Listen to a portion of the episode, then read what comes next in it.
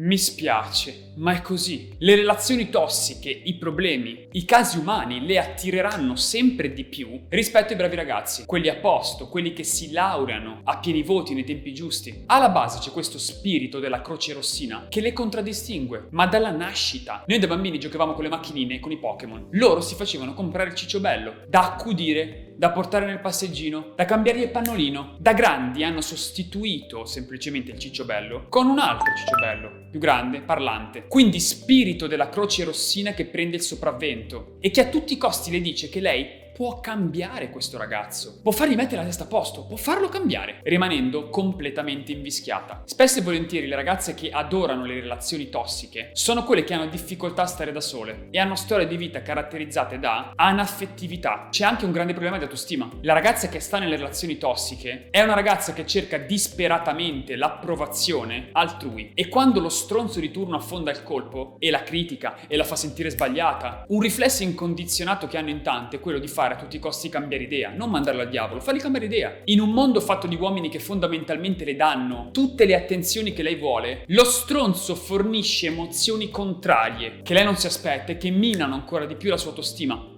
ma non si accorge e che le creano dipendenza. Il funzionamento è esattamente come una droga. Quando sei senza stai male, ricerchi quindi l'approvazione della persona che ti fa sentire sbagliata. Tenti quindi di fargli cambiare idea, investendo nella relazione, per avere piccole emozioni positive che forniscono una scarica di dopamina, fanno stare bene quei pochi minuti e le danno la forza di continuare a stargli appresso. È una grande ruota del criceto.